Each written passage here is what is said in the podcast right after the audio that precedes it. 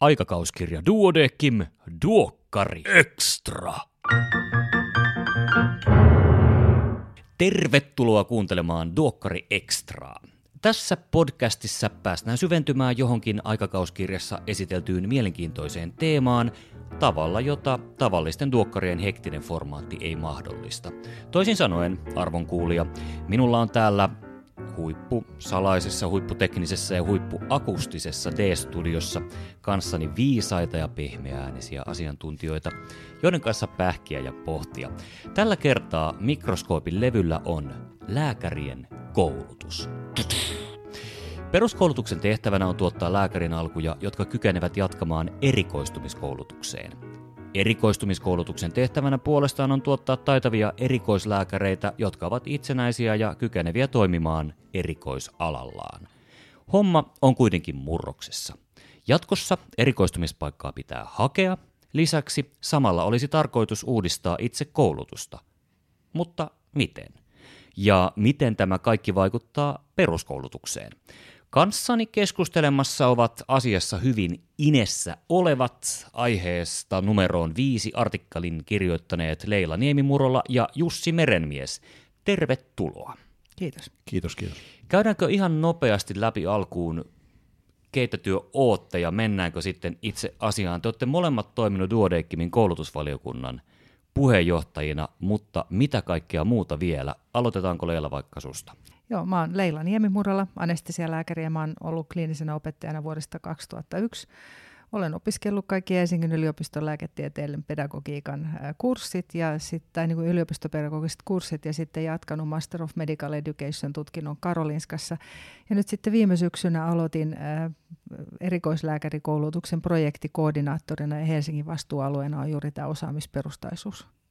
Ähm, mä olen lastenlääkäri, lasten nefrologi, ja olen ollut lasten klinikalla tai nyt uudessa lastensairaalassa kliisenä opettajana vuodesta 2010 lähtien ja sitten sivuvirkani siellä teen lasten munuaistautien parissa.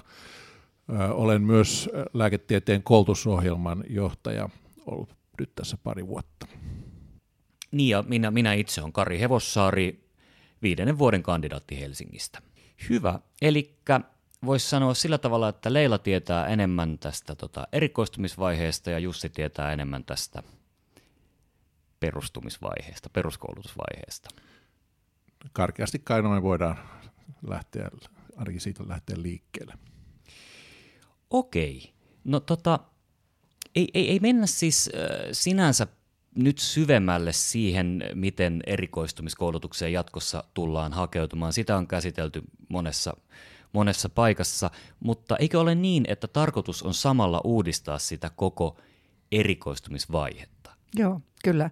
Ja aika paljon mulla on ollut tässä työssä lähtökohtana se, että kun mä muistelen omaa itseäni, kun mä tulin erikoistumaan, niin mä olin ollut pari vuotta pienessä aluesairaalassa ja, ja äh, nähnyt kyllä arteriapaineen mittaussetin, mutta mä en ollut koskaan käyttänyt sitä. Ja sitten kun mä tulin elokuun äh, alussa äh, erikoistumaan kirurgiseen sairaalaan, niin silloin oli kova henkilökuntapula siellä ja kellään ei ollut oikein, oikein aikaa perehdyttää mua sinne, vaan se oli tyylinen, että joo, tässä on leikkaussali ja tuolla on vessa ja siitä vaan rupeat hommiin. Ja sitten kun mä en uskaltanut kysyä, että mä, anteeksi mä en yhtään ymmärrä, mitä te tarkoitatte, niin sitten mä kysyin anestesiahoitajalta, että pst, miten tämä asia yleensä täällä hoidetaan, ja sitten anestesiahoitaja kertoi, miten se yleensä täällä hoidetaan. Ja mulla on vaan muistikuva se, että jotenkin yrittää päivästä päivään selviytyä, ja näin jälkikäteen niin kuin erikoislääkäri kouluttajan näkökulmasta ajattelin, että se ei ollut kyllä kovin potilasturvallista toimintaa. Että tuntuu, että oletusarvo oli se, että opitaan diffuusion tai osmoosin kautta monia asioita, kyllä mun ohjaajillani oli varmasti kova tarve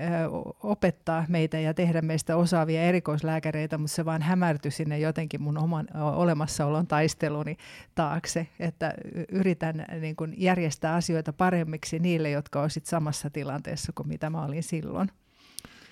Joo, kyllähän erikoistumiskoulutusta nyt yritetään tosissaan uudistaa sehän ei ole ensimmäinen kerta, kun sitä tehdään, että aikaisemminkin on uudistettu. Itse olin mukana, itse kun erikoistuin tuossa vuosituhannen vaihteessa, niin just 99 tuli uusi erikoislääkärikoulutusasetus, ja siihen tuli eka kerran mukaan tällaisia niin kuin elementtejä, kuten oman osaamisen arviointi ja myöskin sen koulutusjärjestelmän arviointi ja, ja, ja tällaista. Ja, ja me luotiin myös sellaisia työkaluja, joilla, joilla tätä voidaan sitten tehdä, sitä arviointia. Mutta jotenkin siinä kuitenkin tuntui niin ainakin Helsingissä, että se ei niin kuin ihan hirveän hyvin lähtenyt lentoon. Ja, ja, monet erikoisalat on toiminut ää, omalla tavallaan, miten he ovat katsonut sen parhaaksi. Ja siellä on kyllä aika paljon vaihtelua. Että saattaa tietysti olla, että nytkin tämä uusi uudistus, niin siinäkin sitten vielä on sitten, ja, ja ehkä on hyväkin, että on sitä mahdollisuutta sitten itse, itse valita, tai koulutusohjelma voi valita, että millä tavalla sitä erikoistumista tehdään, mutta toisaalta olisi hyvä saada sellaisia yhteisiä pelisääntöjä siitä, miten sitä voisi niin parhaiten tehdä, jotta ää, lääkärit oppisivat erikoistumisen sen sisällön ja toisaalta sitten, että se koituisi lopulta potilaiden parhaaksi.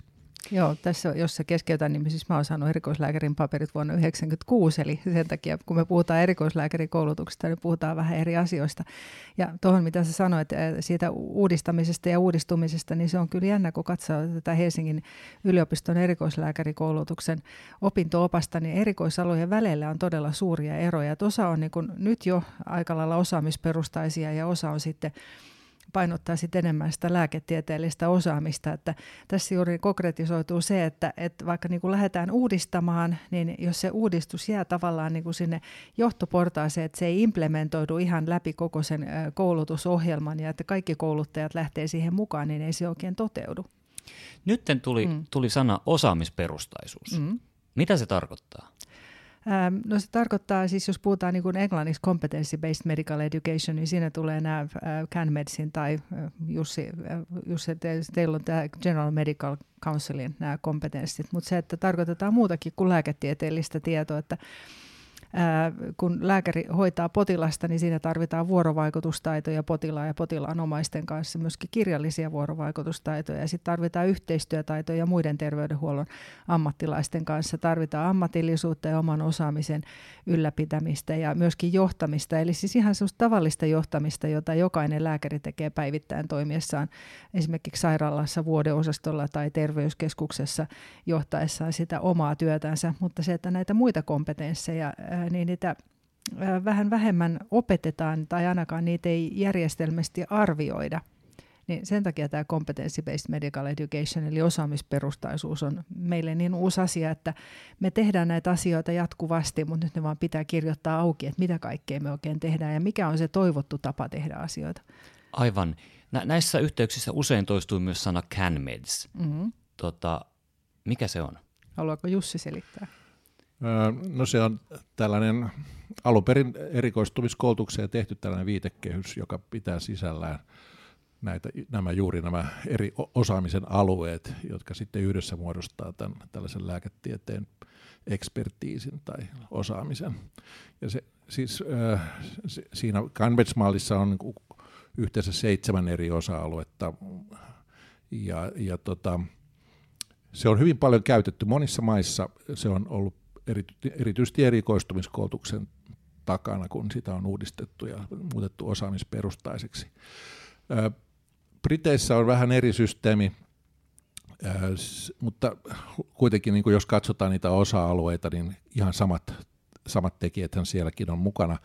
Mutta se ehkä lähtee siitä, että meillä on niin kuin, niin kuin peru, perinteisestikin on ajateltu, että on tiedot ja sitten on taidot ja sitten on ne asenteet. Nyt ei enää puhuta asenteesta, vaan puhutaan enemmänkin ammatillisista arvoista ja ammatillisesta ää, toiminnasta. Että asenteet voi olla ihmisellä mitä ne ovat, mutta jos hän toimii ammatillisesti, niin se on se tärkein asia kuitenkin.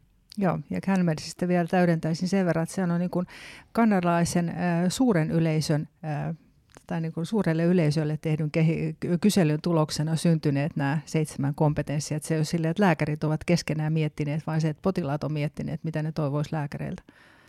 Eli kanadalaisilta on kysytty, minkälainen on hyvä lääkäri, mm. ja sen perusteella on, on luotu malli siitä, mitä hyvään lääkäriyteen kuuluu. Kyllä. Tota, mä kärjistän nytten. Mähän on itse kandi, en tiedä erikoistumista mitään muuta kuin sen, mitä olen, olen kuullut.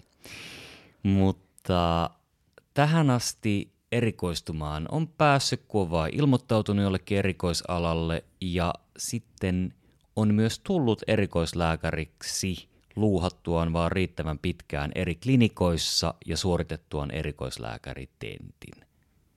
Hmm. Näin on. Kuitenkin Suomessa sairaanhoidon taso on varsin hyvä, eli jotain, jotain on tehty oikein jo nyt. Mutta jatkossa – tuleeko siis testejä matkan varrelle? Jääkö erikoislääkäritentti historiaan? Miten tämä osaamisperusteisuus näkyy siinä? Tuossa oli oikeastaan kaksi kysymystä niin ja vastaus oli. tästä erikoislääkäritentistä, niin jokainen erikoisala saa päättää, mutta itse mä mietin sen verran, että kun Suomessa on totuttu siihen, että on ylioppilaskirjoitukset ja sitten on ylioppilasjuhlat ja sitten peruskoulutuksessa on kliininen lopputentti ja sitten kun siitä on suoriuduttu, niin sitten champagnepullo poksahtaa ja järjestetään juhlat, että jee, nyt on tentti jäänyt läpi, niin se, että jos siirrytään ihan portfoliopohjaiseen arviointiin, niin sitten se grande finale jää sieltä pois, niin, niin jotain jää puuttumaan. Että kyllä mä luulen, että se erikoislääkäritentti siellä säilyy. Mutta se, että mitä sanoit tästä testaamisesta, niin... Ähm, tällä hetkellähän äh, meillä ei ole mitään mallia siitä, että mitä erikoistuvien lääkärien kehitystä niin kuin arvioitaisiin. Sitä arviointiahan tehdään koko ajan. Sitten kun kysyy erikoistuvilta, että miten he se, että kokeeko he, että heitä arvioidaan, he saa palautetta, niin kaikki pudistaa päätä, että ei, mitään sellaista ei ole. Ja sitten erikoislääkärikouluttajat, mitä? Mehän arvioidaan teitä koko ajan. Mutta se, että se palaute on ehkä niin hienovaraista, että erikoistuvat ei tajua, että he ei sain juuri palautetta. Ja sitten esimerkiksi päivystäminen tai jonkun anestesian hoitaminen yksinään, tai sitten Jussilla varmaan on mielessä, mitä lastenlääkärit tekee, semmoisia, että, että mitä, mitä saa tehdä sitten vasta, kun on vähän enemmän siitä kokemusta tullut, niin se on aika lailla niin kuin hämärän peitossa varmaan sille erikoistuvalle, että miten mun kypsymistäni seurataan ja sitten jokainen erikoislääkärikouluttaja seuraa sitä niin kuin omalla tavallaan, mutta nyt olisi tarkoitus kirjoittaa tämä just tosiaan auki, että mikä on se toivottu taso. Ja myöskin se, mitä mulle on käynyt ilmi, kun mä oon kiertänyt pitämässä työpajoja eri yliopistoissa, niin eri, joillakin erikoisaloilla ei ole esimerkiksi mitään sovittuja osaamistavoitteita, että mitä tämän alan erikoislääkärin pitäisi valmistuttuaan osata mikä tuntuu aika yllättävältä just siihen, siihen nähden, että miten korkea suomalaisen lääketieteen taso on. Me tehdään tosi hyvää työtä, mutta nyt se vaan pitäisi jotenkin täsmentää, että, että mitä me tehdään hyvin ja, ja mitä odotetaan erikoistuvalta. Eli voiko jatkossa ajatella sillä tavalla, että sillä, missä erikoistut, missä siis suoritat erikoistumisen, ei ole enää niin paljon väliä koska erikoisalan sisällä on jatkossa jonkinlaiset osaamistavoitteet? No siihen pyritään. Kyllä näin varmaan on, että siihen pyritään. Mä vielä palaan tuohon Leila tuosta palautteen saamisesta ja antamisesta. Ja, ja kyllä näkisin, että se on tärkeää, että se jollain tavalla dokumentoidaan, että se sitä, sitä, että on joku systematiikka siinä, ja jos se on vain sellaisen niin kuin sattumavaraisuuden varassa, niin sitten erikoistuakin voi hyvin sanoa, että ei hän ole saanut mitään palautetta, mutta jos se on dokumentoitu, se myös auttaa sitten siihen, siihen äm, oman osaamisen pohtimiseen, ja, ja, ja, ja sitä kauttahan se on yksi osa sitä oppimisprosessia, että pohtii mitä itse osaa, että kyllä, kyllä se tärkeää on, että se saadaan myös dokumentoitua. Ja sitten myös yksi asia tästä osaamisperustaisuudesta on se, että nyt tällä hetkellä hän erikoistuvat on hyvin pitkälle työvoimaa, mm. kuten myöskin erikoislääkärikouluttajat. Jossain olisi puhetta siitä, että kuinka työnantajan näkökulmasta on tietysti hyvä antaa erikoistuville sellaisia työtehtäviä, joita nämä erikoistuvat jo osaa, kun taas sitten koulutuksen näkökulmasta erikoistuvia pitää työntää just sellaisiin tehtäviin, joita he eivät vielä osaa, mutta mitä he vasta opettelevat. Että niin kuin mieltää sen, että erikoislääkäri, tai erikoistuvat lääkärit, niin he eivät ole vain työvoimaa, vaan heillä on oikeus saada sitä koulutusta. Mutta siinä tarvitaan sit sitä ohjausta, ja, jotta missään tapauksessa potilasturvallisuushan ei saa vaarantua, että se ohjaus täytyy olla riittävää aina. Ja sitten on se, että se vaihtelee, sitten vaihtuu sen taso sen mukaan, mitä se erikoistuva sitten osaaja, niin, ja se pitää olla niin kuin tietysti silloin kaikkien tiedossa, että pystyy, pitää pystyä määrittelemään se osaamisen taso, jotta se ohjauskin on sitten oikealla tasolla. Joo, no. ja sen verran vielä tuo täsmänä, mitä Jussi sanoi, että mulla oli yhdessä työpajassa keskustelua yhden pienen erikoisalan edustajan kanssa, joka sanoi, että hän nyt ei oikein ymmärrä, että mihin tämä osaamisperustaisuus liittyy, että kun heillä on, heillä on niin pieni erikoisala, että hän tekee niin kuin professorina jatkuvasti työtä näiden erikoistuvien kanssa, ja mä ajattelin, että joo, mm, kyllä, ennen kuin mä sitten vasta kotimatkalla tajusin, että hei, mun olisi pitänyt sanoa, että niin, mutta tietääkö ne erikoistuvat, mitä heiltä odotetaan, että professori mm. tietysti tietää, mutta tietääkö he ne erikoistuvat, että mihin heidän pitäisi päästä ja mitä heidän pitäisi osata, mutta voi että sentään. Mun tekee mieli vähän, vähän kysyä teiltä epoista tai mm. epa niin. nimisistä asioista, joista te kirjoitatte tai kirjoititte siinä teidän artikkelissa. Olisiko ne yksi ratkaisu tähän, että, että millä voidaan antaa erikoistuvalle lisää vastuuta, että kun hän, hän tai no, mitä on epat? No, entrustable professional activity, niistä on tosi vaikea kääntää suomeksi. Että entrustable liittyy luottamukseen ja professional on ammatillin, ammatillisuus. Activity on helppo, se on niin kuin tämmöinen työtehtävä tai toiminta. Ja itse mä oon lähtenyt joka aika lailla näistä epoista liikkeelle sen takia, että oppimista on usein helpoin mieltää sen arvioinnin kautta, että mikä on se lopputulema, mitä mun on tarkoitus oppia – niin siihenhän sitten pyritään. Että jos puhutaan osaamisperustaisuudesta ja kompetensseista, se voi olla, että se on aika lailla abstraktia. Mutta se, että esimerkiksi jos mun omalla erikoisalalla niin on synnytys, synnytysanalgesia, niin siinä on tämä prosessi, se, että miten siihen päädytään tähän synnyttäjän kivulievitykseen ja lopputulos on tietysti se, että synnyttäjän kipu lievittyy. Niin se voisi olla yksi epä, tai se onkin itse asiassa yksi epä. Eli tavallaan pelkkä epiduraalin tökkääminen paikalleen ei riitä, vaan sen ei. Koko, koko prosessin hallinta. Joo.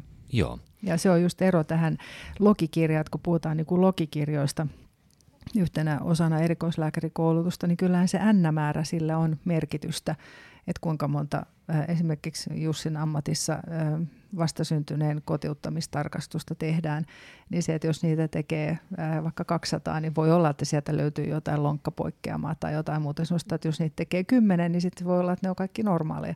Et kyllä sillä n-määrälläkin on merkitystä, mutta se, että se, ei ole, se synnytysanalgesia ei ole pelkästään se, että työntää sen epiduraalikatetrin sinne oikeaan paikkaan ja laittaa puudutteen perään, vaan se, että se on myöskin tämä synnyttäjän kohtaaminen ja miettiminen, että olisiko joku muu analgesia-menetelmä juuri tälle synnyttäjälle parempi potilaan kohtaaminen ja moniammatillinen yhteistyö ja merkintöjen tekeminen potilasasiakirjoihin ja niin kuin se koko prosessi. Vähän toisinaan tuntuu, että lääketieteen koulutuksessa on see one, do one, teach one periaate. Niin tota, on, on, onko sitten, niin kun, jos nyt ajatellaan tätä synnytysanalgesiaa, niin olisiko onnistunut epä se, että kertaalleen onnistuu hoitamaan kivunlievityksen synnytyksessä vai vaadittaisiko siihen isompi n-määrä, että voitaisiin olettaa, että erikoistuma ilman ohjaajan valvovaa silmää pystyy suorittamaan sen? No siis periaatteessa prosessi menee sillä, että, että ensin erikoistuva niin seuraa ohjaajan työtä ja sitten rupeaa tekemään sillä, että ohjaaja on siinä selän takana. No epiduraalipuudutus sinänsä, ää, niin jos se laittaa leikkaussalissa esimerkiksi ää, sektiopotilaalle, niin se ei ole kovin erilainen kuin se, että mm. se laittaa synnyttäjälle, paitsi että synnyttäjä tietysti ei ole välttämättä paikallaan ihan samalla kuin sektiopotilas, mutta tota, kuitenkin niin ää, siirtyy, tai ryhtyy tekemään tätä itsenäisesti sillä, että seniori on paikalla tai pystyy tulemaan tarvittaessa paikalle, niin se, että missä vaiheessa seniori sitten päättää, että joo, että nyt sä voit ruveta tekemään tätä niin kuin päivystyksessä itse. Ja mä luotan siihen, että sä tunnistat omat rajasi ja sitten kun sulle tulee hankaluuksia, niin, niin sitten soitat mulle. Ja sitten se, että mitä tästä puhuttiin tästä puudutuksen paikalle laittamisesta, niin se on yksi osa sitä kokonaisuutta – et ensin, tai niin kuin voi olla, että esimerkiksi vuorovaikutus potilaan kanssa ja potilasasiakirjamerkinnät ja sitten se puudutuksen laittaminen, että se on niin kuin monta sellaista sisäkkäistä juttua ja sitten se kokonaisuus on tämä synnytysanalgesia. Ja sitä ei sitten suinkaan päätetä sillä, että jos yhden potilaan synnytysanalgesian osaa hoitaa hienosti, niin aivan loistavaa, sä oot nyt erikoislääkäritasoa ja valmis tekemään tämän jatkossa ihan itsenäisesti, vaan se, että siinä, siihen liittyy niin kuin se, että sitä use, seurataan ja useampi kollega antaa palautetta ja katsoo, että nyt nyt tämä menee asianmukaisesti ja nyt se alkaisi olla jo niin kuin lähes erikoislääkäritasoa siitä. Eli näitä epoja voisi ehkä enemmänkin ajatella sillä tavalla, että ne on niitä perustaitoja, jotka kuuluu tiettyyn erikoisalaan mm. ja niitä suoritetaan monta kertaa koulutuksen aikana – E- enemmän tällä tavalla kuin sillä tavalla, että okei, nyt on synnytysanalgesia suoritettu rasti ruutuun ja sitten seuraavaa epää kohti. Hmm. Niin juuri Joo, se ei ole mikään logikirja, vaan Joo. se on, se on ja, ja, ja siitähän se ohjauksen taso sitten ikään kuin kevenee, että, että siinä ei ole kukaan enää sitten välttämättä selän takana katsomassa, vaan sitten ollaan jossakin vähän kauempana puhelimen päässä tai jolla, jotenkin sillä tavalla. Ja, ja, ja tota, pikkuhiljaa nähdään sitten, että se osaaminen kehittyy ja voidaan luottaa sitten, että erikoistuva osaa sen tietyn taidon tai tietyn prosessin. Mutta onko erikoisalat innokkaita lähtemään tähän mukaan? On. Siis jotkut erikoisalat on jo todella pitkällä. Et mä muistan viime syksynä mä kävin yhdellä erikoisalalla pitämässä tämmöisen yleistasoisen esityksen, ja ne oli vähän, että joo, että tämä kyllä varmaan sopii toimenpidealalle tosi hyvin, mutta tämmöiselle alalle kun meillä on, niin ei välttämättä. Mutta sitten kun he pääsivät siitä juonesta kiinni, niin niillä on jo niin kuin kymmenen valmista epää ja parikymmentä tekeillä, ja ne on niin kuin tosi innoissaan, ja mä oon aina onnellinen, kun johonkin työpajaan tulee sen erikoisalan edustajat. No niin, nyt te voitte kertoa, miten tämä toimii käytännössä, ja innostaa sitten kaikkia muitakin. Ja sitten osa lähtee liikkeelle vähän hitaammin kyllä mä ajatellut, että tämä, tämä helposti vie resursseja vähän enemmän kuin tämä meidän nykyinen, jossa erikoistuvat ovat puhtaasti työvoimaa, että, että miten sitten sairaaloiden er-, resurssit riittää siihen, että kun siinä tarvitaan kuitenkin uudelleenjärjestelyä, toisaalta voi olla vain siitä työn uudelleenjärjestämisestä mm. kysymys, ja sitten ettei varsinaisia lisäresursseja ei tarvita, mutta olen myös lukenut sellaista kirjallisuutta tästä osaamisperustaisesta koulutuksesta, että, että se niin kuin, kyllä syö resursseja. Ja, ja, ja monessa maassa, niin jos ajatellaan sitä meilläkin, että erikoistuvat ei heti pääse tekemään niitä toimenpiteitä, mitä he tänä päivänä tekevät jo aika varhaisessa vaiheessa, niin jonkunhan ne täytyy sitten tehdä, että Miten sä näet Leila, että löytyykö niitä resursseja sitten? Joo, no resursseista tietysti on se, että, että STM on antanut siihen rahaa, se on mm-hmm. niin kuin pointti yksi, mutta sitten taas toisaalta niin kuin pienillä erikoisaloilla, niin niillä on tietty määrä erikoislääkäreitä ja sitten siitä työvoimasta pitäisi vaan joku irrottaa pohtimaan tätä osaamisperustaisuutta, että niin käytän tätä hattivattivertausta, että hattivatithan syntyy siemenistä, niin mistään ei paukkaa tai maasta ei nouse 20 jonkun erikoisalan tekijää, jotka sitten tekee nämä epat ja sitten palaa takaisin sinne hattivatin siemeniin.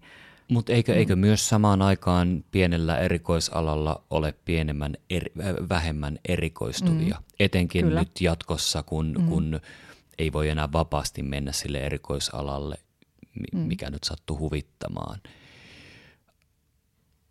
Mulla oli joku tosi hyvä ajatus, mutta et se, se, se, se Joo, no, mutta, ehkä se tulee sieltä vielä. Joo, mutta jos mä vielä jatkan tästä, tästä tota, niin kuin kustannuspuolesta, ää, niin kyllä mä näkisin myöskin, että niin kuin aina kaikki uudistukset vie resursseja, joo, mutta kyllä ne sitten ne pitkään rupeaa säästämään niitä resursseja. Ja tosiaan niin kun mietin näissä että niin kuin näissä epoissa se, että pystyy tekemään epäsuoran valvonnan alaisena, niin Suomessahan mennään hyvin äkkiä siihen epäsuoran mm-hmm. valvonnan alaiseen, että see one ja do one, ja sitten se oletkin mm. jo valmis opettaa muita.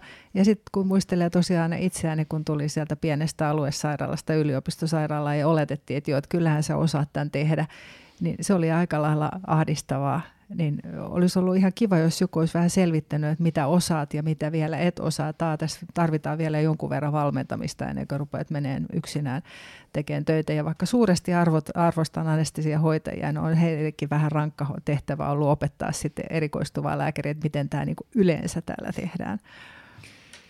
Tota, nyt, nyt mä muistan sen, mitä mä olin äsken kysymässä. Nimittäin, onko Suomessa riittävästi lääkärikouluttajia? Pitäisikö niitä olla lisää? No, se on nyt ehkä määrittelykysymys, että mikä on lääkärikouluttaja. Että niin. Jokainenhan meistä myöskin kouluttaa, että siinä mielessä meitä lääkäreitä on aika paljon. Ehkä, ehkä siis ihmisiä, jotka on käynyt läpi jonkun koulutuksen mankelin tai muun valmennuksen, jonka jälkeen he osaa siirtää näitä asioita, joista me nyt puhutaan täällä, niin eli erikoistuville. Ovat, eli ovat saaneet jonkunlaista muodollista koulutusta myöskin. Niin. Ja, jo, joilla on kärry siitä, että miten siitä. opetetaan. Joo. Öm, koko ajanhan sitä koulutusta annetaan, mutta tota, kyllä siinä vielä on paljon tarvetta sitä lisätä ja ehkä meillä olisi hyvä jossain vaiheessa, jos meillä olisi joku valtakunnallinen systeemi siinäkin, että, että meillä olisi yhteiset linjat siinä, miten lääkäreitä koulutetaan, lääkärikouluttajia koulutetaan. Ja, ja, ja tota, vaikka olisi jonkunlainen yhteinen organisaatiokin siihen, tämä nyt on tällaista tulevaisuuden mm. visualisoituja tai, tai visiointia, mutta ähm, kyllä sillä saralla on paljon tehtävää. Ähm, sellaista koulutusta kyllä tarvitaan. Joo, no siis meillähän on lääkärikouluttajan erityispätevyys, joka on tämmöinen lääkäriliiton erityispätevyys, ja niitä on noin ehkä 250 tai voi olla, että on jo vähän enemmänkin, Suomessa on 22 000 lääkäriä. Ja se, että yliopistosairaaloissahan on mahdollista saada pedagogista koulutusta, että yliopisto kouluttaa työntekijöitä, mutta sitten taas keskussairaaloissa ja niin kuin yliopiston ulkopuolella on todella vaikea saada sitä pedagogista koulutusta, ja on paljon luontaisesti, siis luonnonlahjakkuuksia opettajina, että jokainen kun miettii, minkälaisia opettajia on tavannut. Jotkut on tavattoman hyviä ohjaajia olleet vailla minkäänlaista pedagogista koulutusta, mutta sitten taas toisaalta niin lääkärit on sellaisia, että arvostaa paljon sitä muodollista koulutusta. Sitten kun on vähän koulutusta itsellä asiasta, niin sitten on ihan toisella lailla itsevarmuutta. Et kerran mä muistan, no, no just Duodeckimin koulutusvaliokunnan puheenjohtajana ollessa, kun järjestettiin opetuksen kehittämisseminaaria. Ja sitten yksi aluekoulutuspäällikkö sanoi, että ai, että olisiko tämä tarkoitettu niin kuin hänenlaisille. Ja mulla niin kuin, alalle, joka loksahti, että mitä? No totta kai, nimenomaan juuri sinunlaisillesi. Että ei niin tarvitse olla sellainen, että osaa hirve, hi, hienosti kaikki termit alkaen competency-based medical education ja kaikki tämmöiset lääketieteen niin kuin, teoriat ja, ja keskeiset käsitteet, vaan se, että niin kun on kiinnostunut opettamisesta, niin ää, niitä henkilöitä olisi hyvä, hyvä saada mukaan ja heille tarjota sitten jonkinlaista myöskin muodollista pedagogista koulutusta, että tulisi lisää sitä itseluottamusta niin, toimia opettajana. Koska tältä kuulostaa, niitä niit, niinku timantteja, jotka mm-hmm. vaan osaa opettaa, niin niitä niin. on. on. Mutta yksi ihminen kuitenkin pystyy opettaa varsin rajallista ihmislaumaa. Mm. Että jos, jos olisi jotain konkreettisia taitoja, joita mahdollisimman moni lääkäri osaisi, jotta he osaisi opettaa erikoistuvia mahdollisimman hyvin, se mahdollistaisi näiden epojen ja osaamisperustaisuuden ja kaiken muun toteutumisen varmasti paremmin kuin se, että sitten jossain pienessä sairaalassa on luettu erikoisalan johdon tekemä paperi, jossa kerrotaan, että miten tätä nyt uudistetaan. Joo, kyllä näitä timantteja kannattaa hioa, vaikka on, on luontaisesti hyviä opettajia, mutta koulutuksella vielä voidaan sitä edelleenkin parantaa. Ja jos mä ajattelin itse, mä oon käynyt jonkun 25 opintopistettä näitä niin kuin kursseja, plus mulla on myös täällä lääkärikouluttaja erityispätevyys.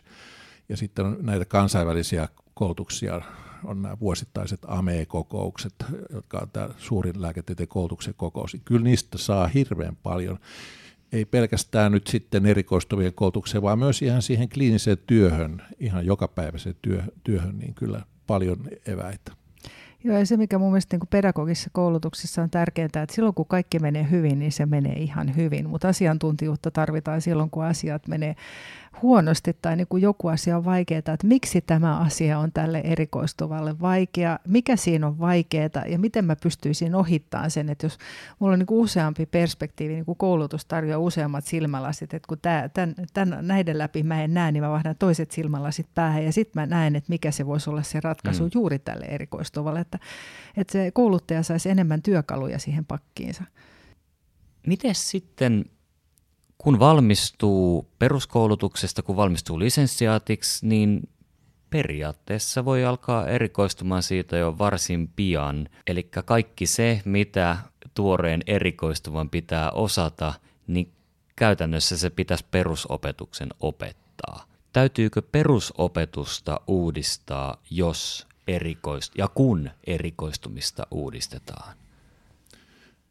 No, äh, sanoisin näin, että kyllä tämä peruskoulutuksen nämä, tämä osaaminen, mitä siitä niin kuin halutaan, niin kyllähän se täytyy olla linjassa sitten sen erikoistumiskoulutuksen kanssa, että me ei voida ajatella näitä erillisinä siiloina, vaan tämä koulutushan on jatkumo, ja meidän pitää olla peruskoulutuksen puolella selkeästi tietoisia siitä, mitä erikoislääkärikoulutus vaatii, ja toisaalta erikoislääkärikouluttajien pitää olla tietoisia siitä, millaisilla taidoilla valmistuvat lääketieteelliset sijaintit on varustettu. Ja, ja tota, tässä pitää olla vuoropuhelua. Nyt, nyt Suomessa ollaan uudistamassa näitä, näitä osaamistavoitteita tai määrittelemässä osaamista valmistuville lääkäreille. Tämä on sellainen prosessi, joka on lähtenyt liikkeelle, kun lääketieteen peruskoulutusta arvioitiin tuossa vuonna 2017 ja 2018. Ja, ja, ja, ja tota, se kyllä tulee varmasti auttamaan sitä, että erikoistumiskoulutuksessakin sitten tiedetään, mitä todellakin voidaan odottaa valmistuvalta lääkäriltä. Joo, kansainvälisessä kirjallisuudessahan nämä, kun se, että mihin valmitaan, niin kuin peruskoulutuksessa pyritään, että mitä valmistuvan pitäisi osata ja sitten mitä erikoislääkärikouluttajat osaa, että odottaa, että valmistuva osaa, niin oikeastaan suurin ero siinä on se moniammatillisuus, eli ää, erikoislääkärikouluttajien ää, näkökulmasta erikoistuvan pitäisi pystyä toimimaan lääkärin työssä jo heti siitä ensimmäisestä päivästä lähtien, niin siihen liittyy tämä moniammatillinen yhteistyö, mutta sitten taas tämä moniammatillisuuden lisääminen sinne peruskoulutukseen on vähän haasteellista, kun niitä on 150 opiskelijaa siinä yhdellä kurssilla ja sitten taas tiimissä on usein sillä, että, että on yksi lääkäri ja vähintään kaksi hoitajaa. Että ideaalista olisi tietysti se, että olisi niin kuin lääkäri ja hoitaja, mutta usein lääkäri tekee yhteistyötä usean hoitajan kanssa. Niin tämmöisten realististen tilanteiden tarjoaminen näille opiskelijoille, niin se on vähän haaste. Mutta moniammatillisuuden opettaminen kuitenkin on onnistunut Suomessakin monessa tiedekunnassa ja peruskoulutuksessa ja kansainvälisesti on paljon hyviä esimerkkejä, vaikka me nyt ehkä Helsingissä ei olla ihan vielä täysiä mestareita siinä, niin meillä on hyviä esimerkkejä, joista ottaa mallia. Me, me on saatu keskusteltua aiheesta varsin hyvin. Me on toivottavasti lisätty kuulijoiden ymmärrystä siitä, että millä tavalla erikoistumiskoulutus tulee uudistumaan ja vähän joitain käsitteitä siitä purettu. Tuntuuko teistä siltä, että onko jotain tärkeää jäänyt sanomatta? No se, mitä itse ehkä haluaisin sanoa, niin on se, että, että vuoropuhelua näiden äh, ruohonjuuritason kouluttajien kanssa. Et kuitenkin itse ymmärrän toimivani yliopistossa ja mä, äh, mulla on yksi kliininen päivä viikossa ja muuten mä teen HUSin sivuvirkaa. Et, et aina kun mä menen kliiniseen työhön, niin mä yritän tuntosarvot ojossa kuulostella, että minkälaisia asioita siellä puhutaan, mutta vielä vaan enemmän haluaisi keskustelua näiden keskussairaaloiden kouluttajien kanssa, niin kuin kaikenlaisten lääkärikouluttajien kanssa, että, että ymmärtäisi, minkälaisia asioita he multa toivoo tai mitä tältä uudistukselta toivoo ja mikä heitä motivoisi. Eli pitäisikö olla siis lääkärikouluttajapäivät? toivoisin, että olisi jo. Meillähän on tämä AMEF, eli Association for Medical Education in Finland, LKYn järjestämä Joo. lääketieteen koulutuksen yhdistyksen järjestämät päivät, mutta sielläkin on aika pitkälle yliopiston opettajia. Ähm, tämä, on tosi tärkeää tämä vuoropuhelu sekä äh, peruskoulutuksen että erikoistumiskoulutuksen, mutta to, to, tosiaan sinne myös sinne äh, keskussairaaloille, ei ainoastaan yliopistosairaaloiden suuntaan. Et mä luulen, että se tulee olemaan se asia, johon meidän täytyy myös lähivuosina paljon satsata. Joo, mä luulen, että se tulee myöskin luontevasti tämän lääkärikoulutuksen hajauttamisen myötä. Ollaanko me tultu siihen vaiheeseen, että me kiitetään toisiamme hyvästä keskustelusta. Ennen kaikkea mä kiitän teitä, että te tulitte tänne puhumaan mun kanssa kuulijoille. Kiitos vaan, tämä oli oikein mukavaa. Ja, ja te... Luonteva lopetus. Ei ollut edes puhelinnumeroa vielä. Okei, okay. Sa- salainen numero soitti ihan, ihan loppuun. Ja jos joku on jotenkin onnistunut alkamaan kuuntelemaan tätä podcastia keskeltä, niin kerrottakoon, että tämä oli siis Duokkari Extra, jossa puhuttiin lääkärien koulutuksesta tai siitä, miten se tulee tässä muuttumaan ja asiantuntijoina, tietäjinä täällä studiossa ovat olleet Leila Niemimurolla ja Jussi Merenmies. Minä olen Kari Hevossaari, pahainen kandinaiden suurten rinnalla. Kiitos Leila, kiitos Jussi, voikaa hyvin ja niin myös kuulijat, voikaa hyvin. Kiitos. Kiitos.